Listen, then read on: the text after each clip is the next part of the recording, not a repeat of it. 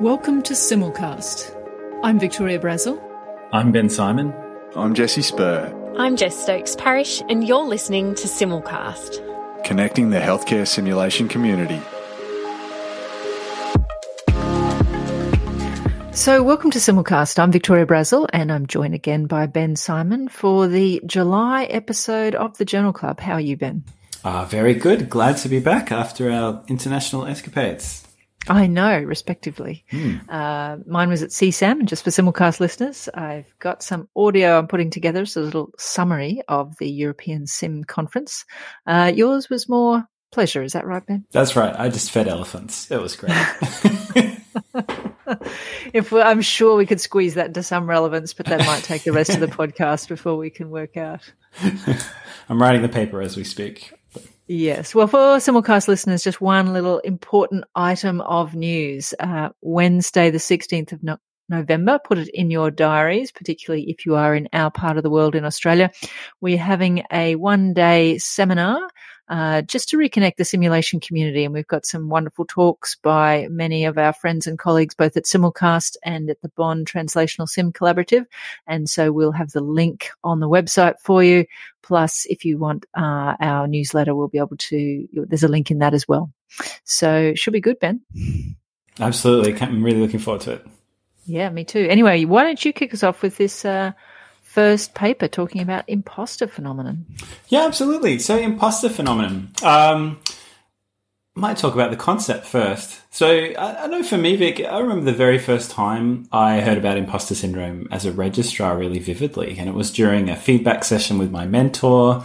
And I was like, oh, I just feel like people are saying I'm doing a good job, but they're not realizing really how close I am to screwing up all the time. And it was such a freeing moment uh, for my mentor then to, to sort of explain to me that this was actually a common phenomena and that there was an actual name for it. And I do find it fascinating because it seems intensely related in many ways to the sort of socio-evaluative stress that we experience in sim and how hard it is for people to overcome that fear of being found out to the extent that we will actively often sabotage our own opportunities for growth to avoid that risk. Um, so to me, it's a real significant internal contributor to a low sense of psychological safety, and it seems to be one that we find really hard to overcome. So I was really interested to look at this paper because it explores not imposter syndrome in learners, but instead sort of looks through the other side of the glass and explores, well, what is the sort of level of imposter phenomena that people are experiencing as simulation educators? So this paper is entitled Imposter Phenomenon in Healthcare Simulation Educators. That's by Kirsty Freeman et al. and published recently in the International Journal of Healthcare Simulation. Uh, so this study basically investigated the prevalence of imposter phenomenon in simulation educators and then examined sort of the effect of work related characteristics on imposter phenomena as well. So we've talked about the syndrome a little bit. It's essentially that kind of nagging feeling that you're skating by in your profession and that any minute your colleagues are going to work out that you're a total fraud. And it's a really very common uh, feeling to have. Uh, this article describes a model whereby people with imposter syndrome can become trapped in a cycle of getting a new responsibility, either over preparing for that or procrastinating and then achieving success via luck or preparation and then attributing their success to people overestimating their worth rather than being earned. And the article argues that this can lead to burnout and workplace dissatisfaction. Any thoughts or comments so far, Vic?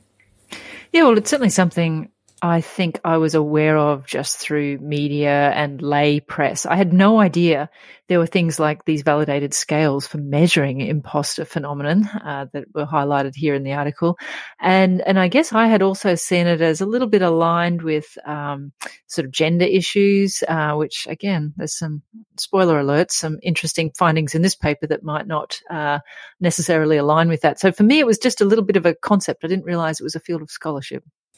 Yeah, I, I might pause the gendered comment and discuss, come back to it a little bit later. But I remember reading something about that that I'll, I'll come back to. So um, in this article, uh, you mentioned that there are these validated tools. So the authors provide this overview of imposter syndrome and then they analyze an international survey. So the survey was voluntary, promoted on social media and through other networks, and they received responses from about 150 sim educators, uh, almost 80% of whom were female from nine countries. They were about, you know, about 60 of those were aged between 40 and 55 years. Um, and the largest proportion uh, were qualified as nurses or midwives. Um, and uh, almost all respondents were members of a professional society. Uh, they had done between 21 and 100 hours of instructor training. 79 of them, so about half, were certified as sim educators, and in relation to professional identity, about 62% of them primarily identified as a simulation educator. Um, so the survey then used two scales that you mentioned, the Clance imposter phenomenon scale and the Leary imposterism scale, which basically seem to require Likert scale type responses to statements like, I'm afraid people important to me may find out I'm not as capable as they think I am. And so what did this survey find? Well, a few surprises. One was that imposterism was identified in almost 50% of simulation educators. Their number was 46.6, uh, which is higher than previously reported rates in clinicians. And perhaps more surprisingly, their findings were not impacted by gender, by time spent in simulation teaching each week, by years of experience, or by the number of people that um, sim educators have worked with.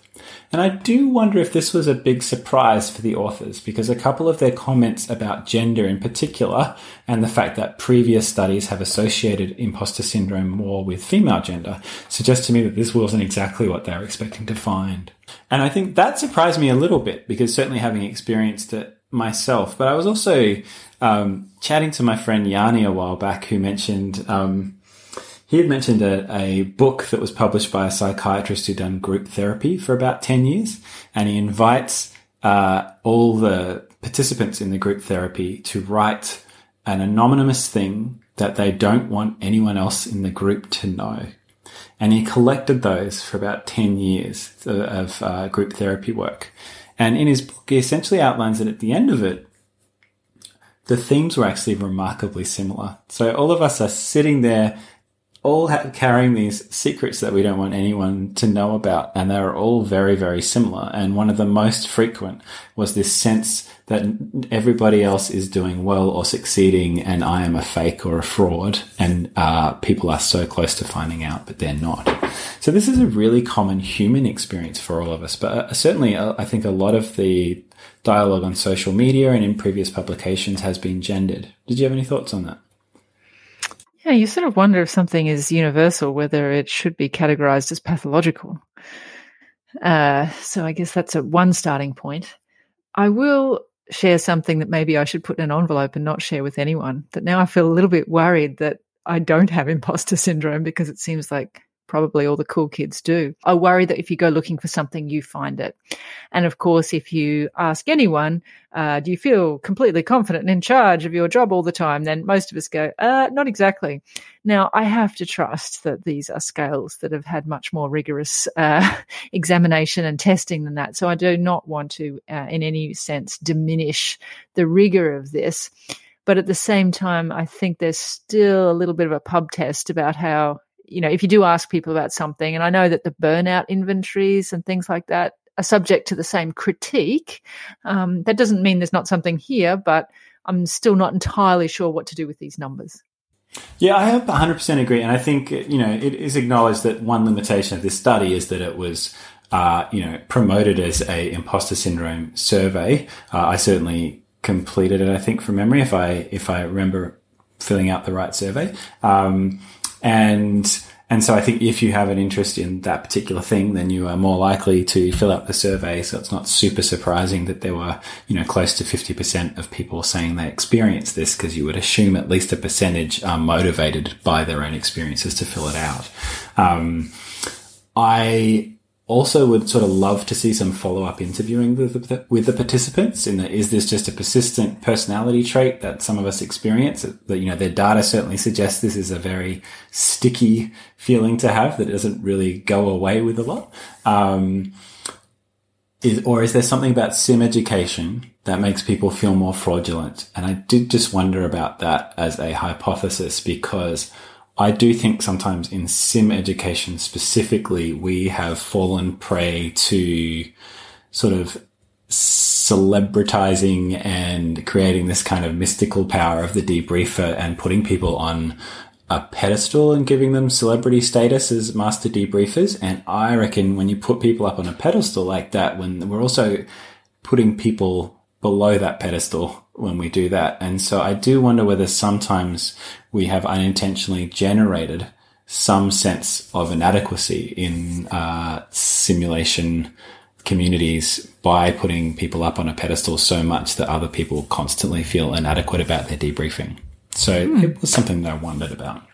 It's somewhat ironic, isn't it, giving some of the espoused values of the simulation community about breaking down hierarchies. Uh, yeah. That said, that said, I kind of wonder whether that's any more than I see in my clinical environment because I still see lots of pedestals in the hospital.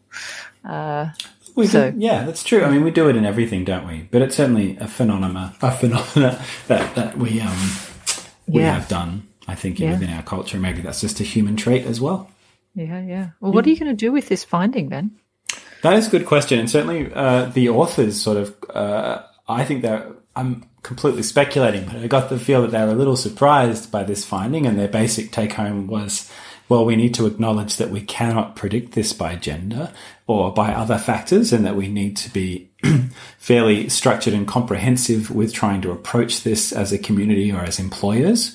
Um, for me, I do tend more towards your statement where you mention if something's so common, is it really pathological?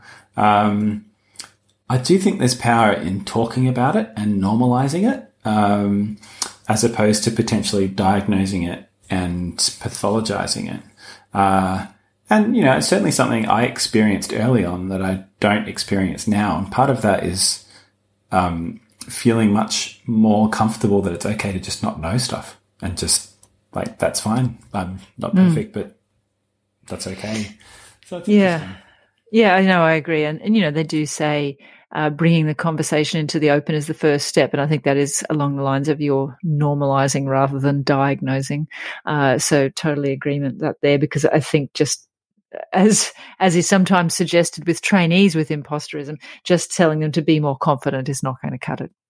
Uh, so I was pleased the authors uh, did not go anywhere near that kind of uh, addressing it, but um, but yes, as to what people do in their organizations or indeed their community to practice, I'm not sure, but I have a feeling this isn't the last of Kirsty's interests in this. So we look forward to more from this author group.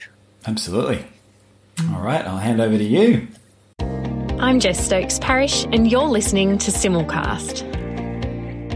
All right. Well, we are now going to stick with the psychology uh, and shifting our focus now to our learners and talk about a paper by Christopher Stein titled Anxiety and Performance in Pre-Hospital Emergency Care Simulation Assessments. And this is from Simulation in Healthcare 2022.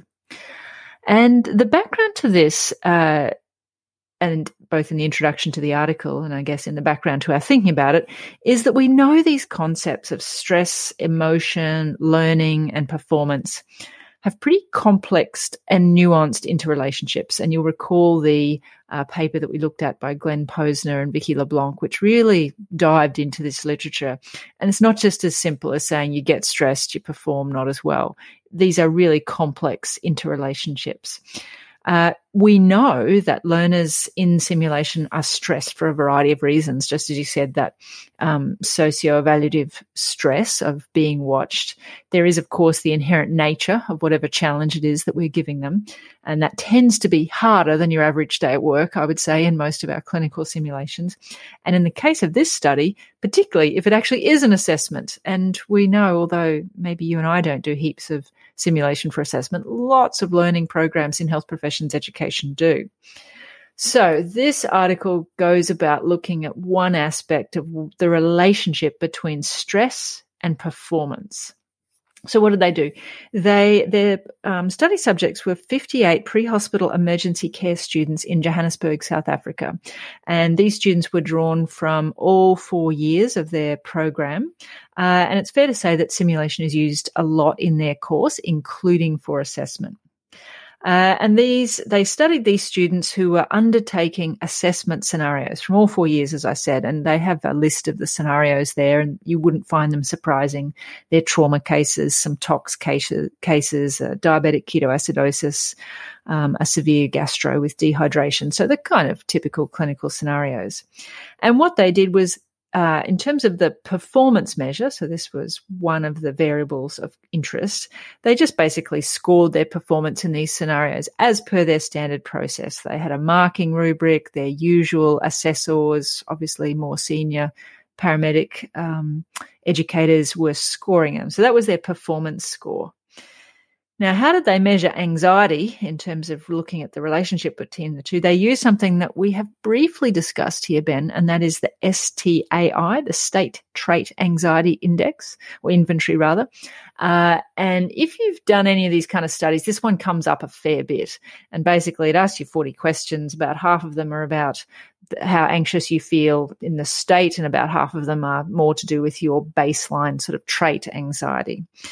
And they got the students to do this STAI um, questionnaire just before their simulation assessments and just after the simulation scenario. So they had anxiety measured that way, performance measured in the scenario, and then they did some complicated statistics that I will not try and reproduce here uh, to try and find a model that fit the relationship between these two things. And of course, everyone imagines that as you get stressed, maybe your performance goes up a bit, but at some point it dives down. Now, drum roll, that is not what they found. What they say they found was that there was better performance at both the lower and higher ends of the anxiety scale. So the people who were the least stressed did quite well, and the people who were the most stressed did quite well. And the people who were in the middle uh, didn't do as well as those two groups. So I'll just pause there, Ben. What do you think? Well, it's very upsetting to have to consider throwing out the Yerkes Dodson curve.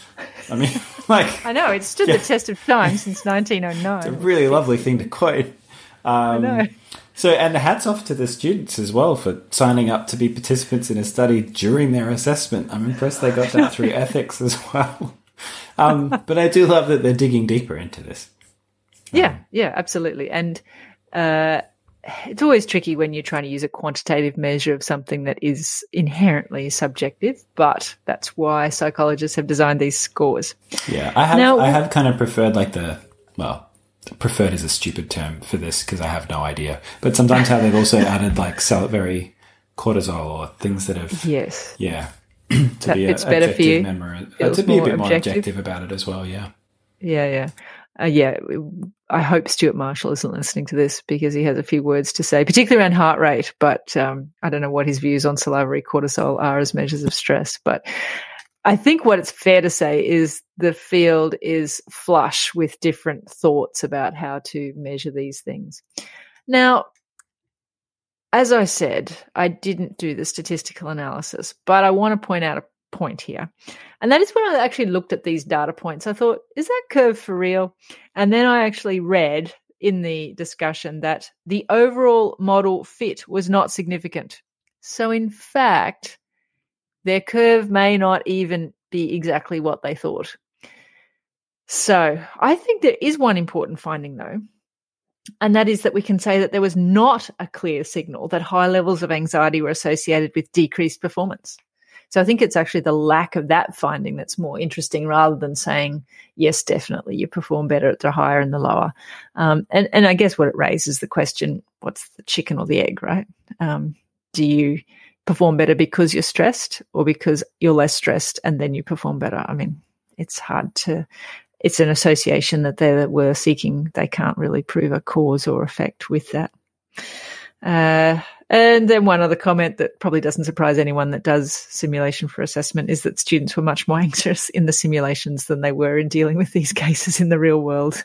Uh, a real patient nearly dying is not nearly as stressful as trying to save a plastic man when your assessors are looking at you. It is sad, but I suspect that is validating lived experience of people everywhere.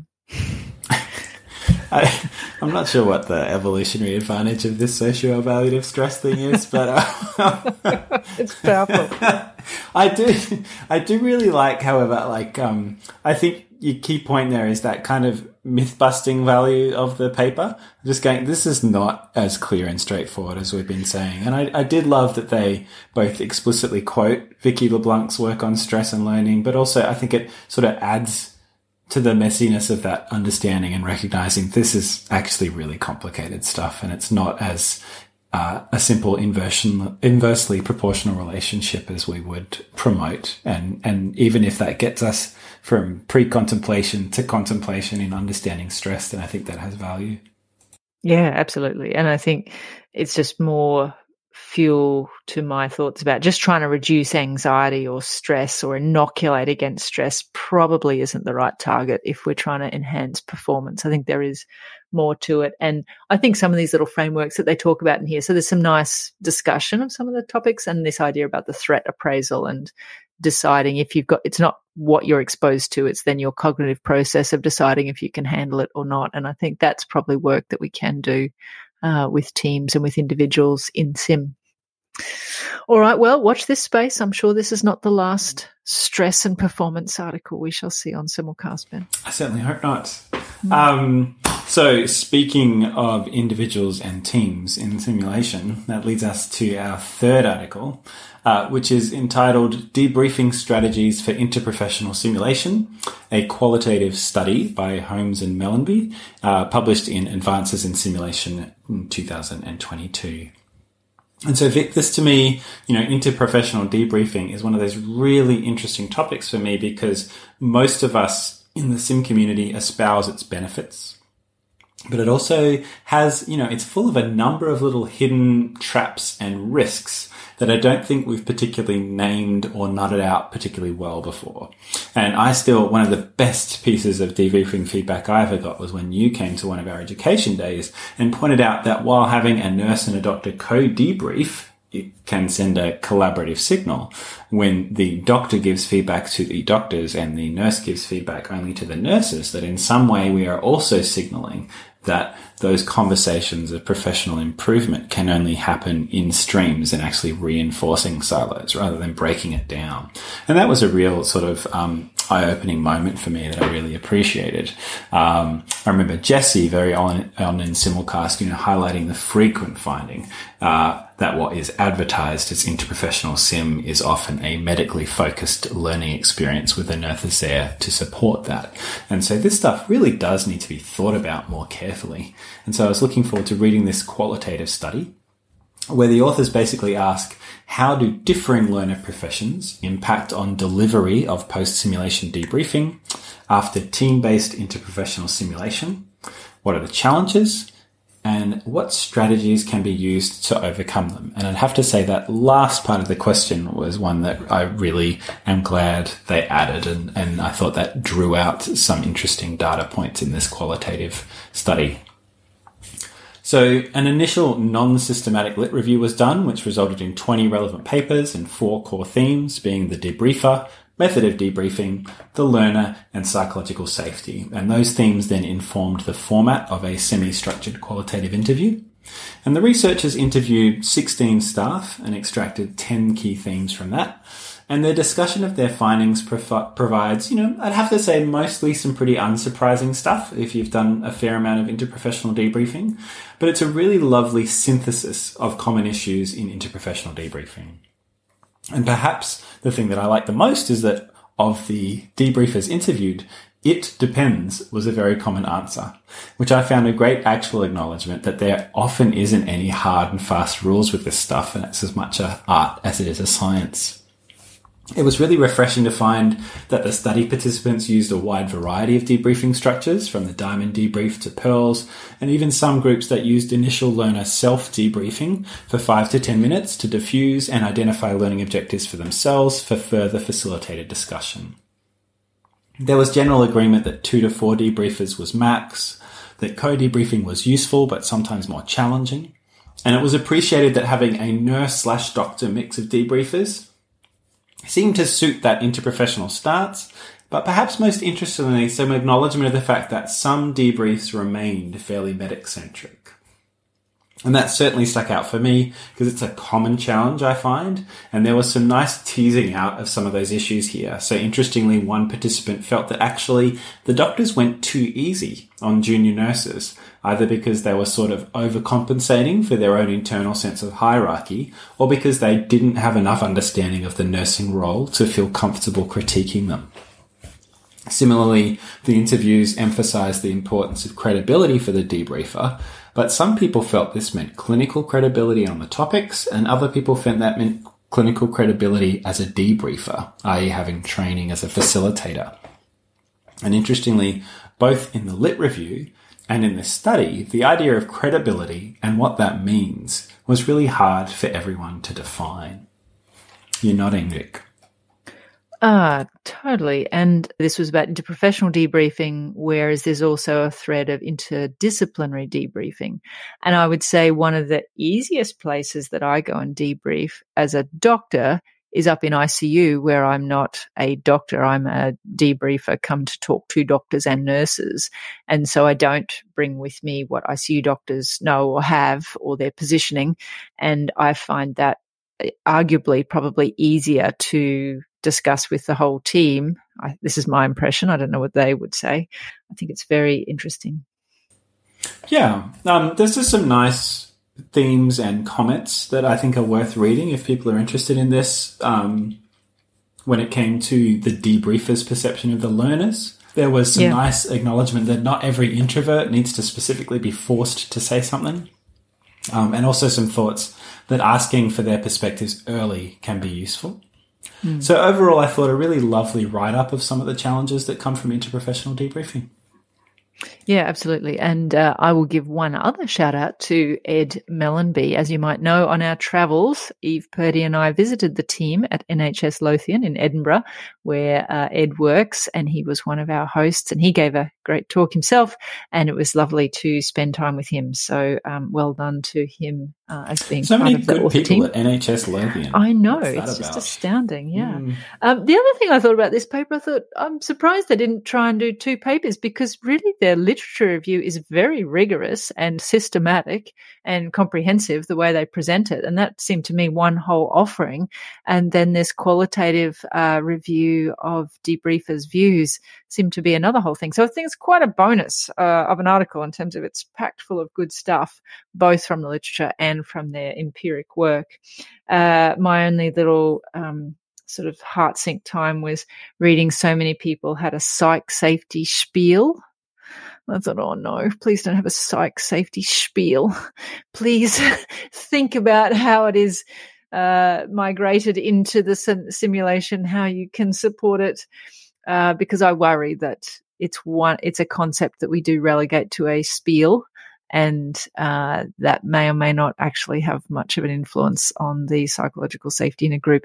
But I'm not pretending I am beyond that myself. I just know that probably that's not the right thing on reflection. I, I do think I I think um, in anything that you do, having some scripts can be useful that that come out naturally and and aren't forced and and are genuine. But I yeah I agree that the just applying that blithely and going, "We have enacted yes. the psych safety wonders," is not yeah. not the right way. But that was hardly the point of the paper, so I mm. should hmm. just stop perseverating. anyway, well done to them. Thank you, and we look forward to more. Uh, and and I think I'm glad they didn't sort of start saying this is what you should do because I don't think we're at that point, and the it depends, uh, like it or not, is going to be there for a while yet, and potentially forever. All right. Well, our last paper, uh, quite a shift from grey zones to numbers and maths. Uh, this is about cost effectiveness, which is not something that many of us are very good at, but we wish we had more evidence about for our simulation work. So, the title of this paper by Ajmi and colleagues, uh, most of whom are from Norway, including Stavanger University Hospital, uh, which is partner hospital with Laerdal. Uh, it's titled Cost Effectiveness of a Quality Improvement Project, including simulation based learning on reducing door to needle times in stroke thrombolysis. And this is from BMJ Quality and Safety from October 2021. Now, I'm going to give a little bit of background here because I think it's important. Um, and not everybody works in emergency medicine like us. So um, I'm going to wind back to the clinical um, focus of this project. And that is acute stroke, which uh, can be treated by thrombolysis, by clot busting drugs. And uh, although the evidence is variable, uh, there's certainly a suggestion that time matters. And the sooner you can get this clot busting drug or other similar treatments um, to the patient, the better will be their outcome for their stroke, the less debility, the less death. So this group designed a simulation based intervention that was meant to reduce the time to thrombolysis for stroke patients. And you can imagine things like running sims that go through the patient journey and trying to smooth out um, all the things that might slow that down. And this was a different paper, in fact. They published this uh, a couple of years ago and they managed to reduce this door to needle time from 27 to 13 minutes, which is pretty impressive. Um, and that was previously reported. And again, just as a bit of a sideline, this group at Stavanger University Hospital were really front and center uh, at the recent SESAM conference, doing some amazing work at the intersection of simulation and quality improvement. And uh, Hege Ersdal, who's one of the authors here, gave just a standout talk of the conference about the work they'd done on uh, neonatal resuscitation. So back to this uh, estimation. So as I said, they managed to reduce the door to needle time and then a few assumptions in this calculations, but they estimate that they averted 6.9 deaths as a result of reducing this time. And remember, deaths are not even the main thing probably in stroke. It's about reducing debility uh, over the longer term, but deaths is also one measure. So, what was this study about? It was actually trying to measure the cost effectiveness of this intervention. Uh, they use some accepted frameworks, and this will not be familiar, I wouldn't have thought, to most of us in the sim community, but um, names like Levin and Zendejas. And if you're interested in the paper, they have some links to these methodologies for how you work it out. But the basics of it aren't that hard. You try and work out what it costs to do the simulation intervention, things like staff time, equipment, materials.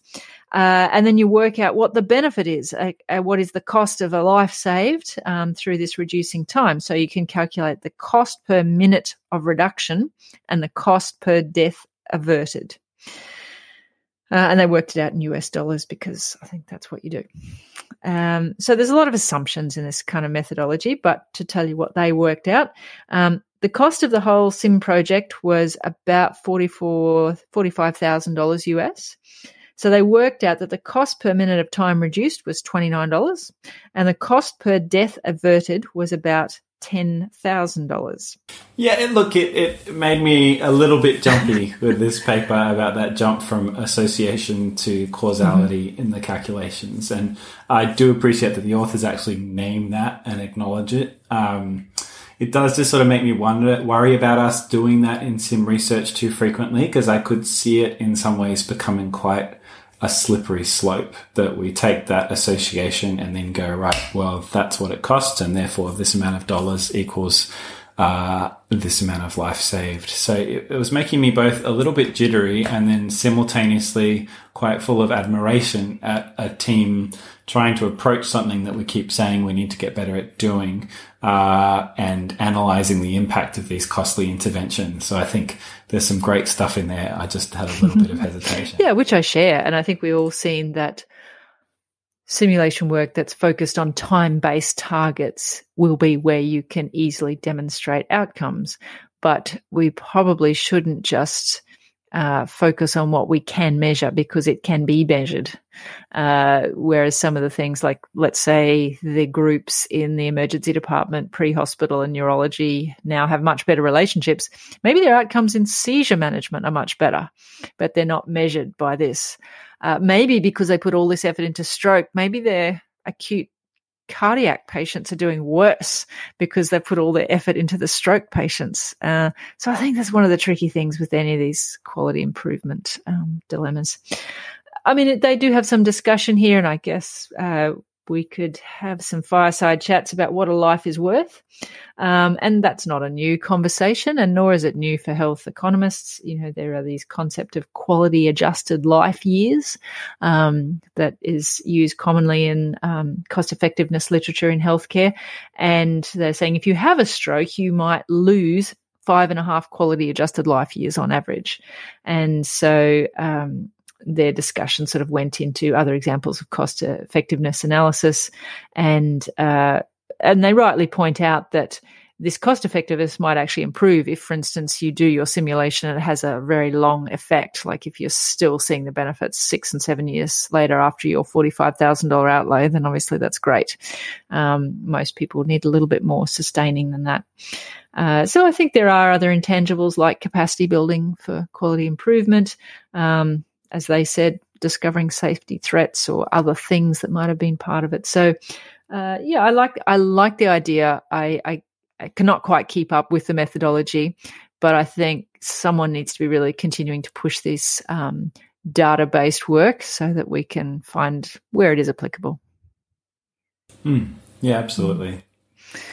All right. Well, Ben, a lovely diverse four papers again. Nice to get back into the journal club. Uh, I hope you've got a rest of July that's planned for doing something nice.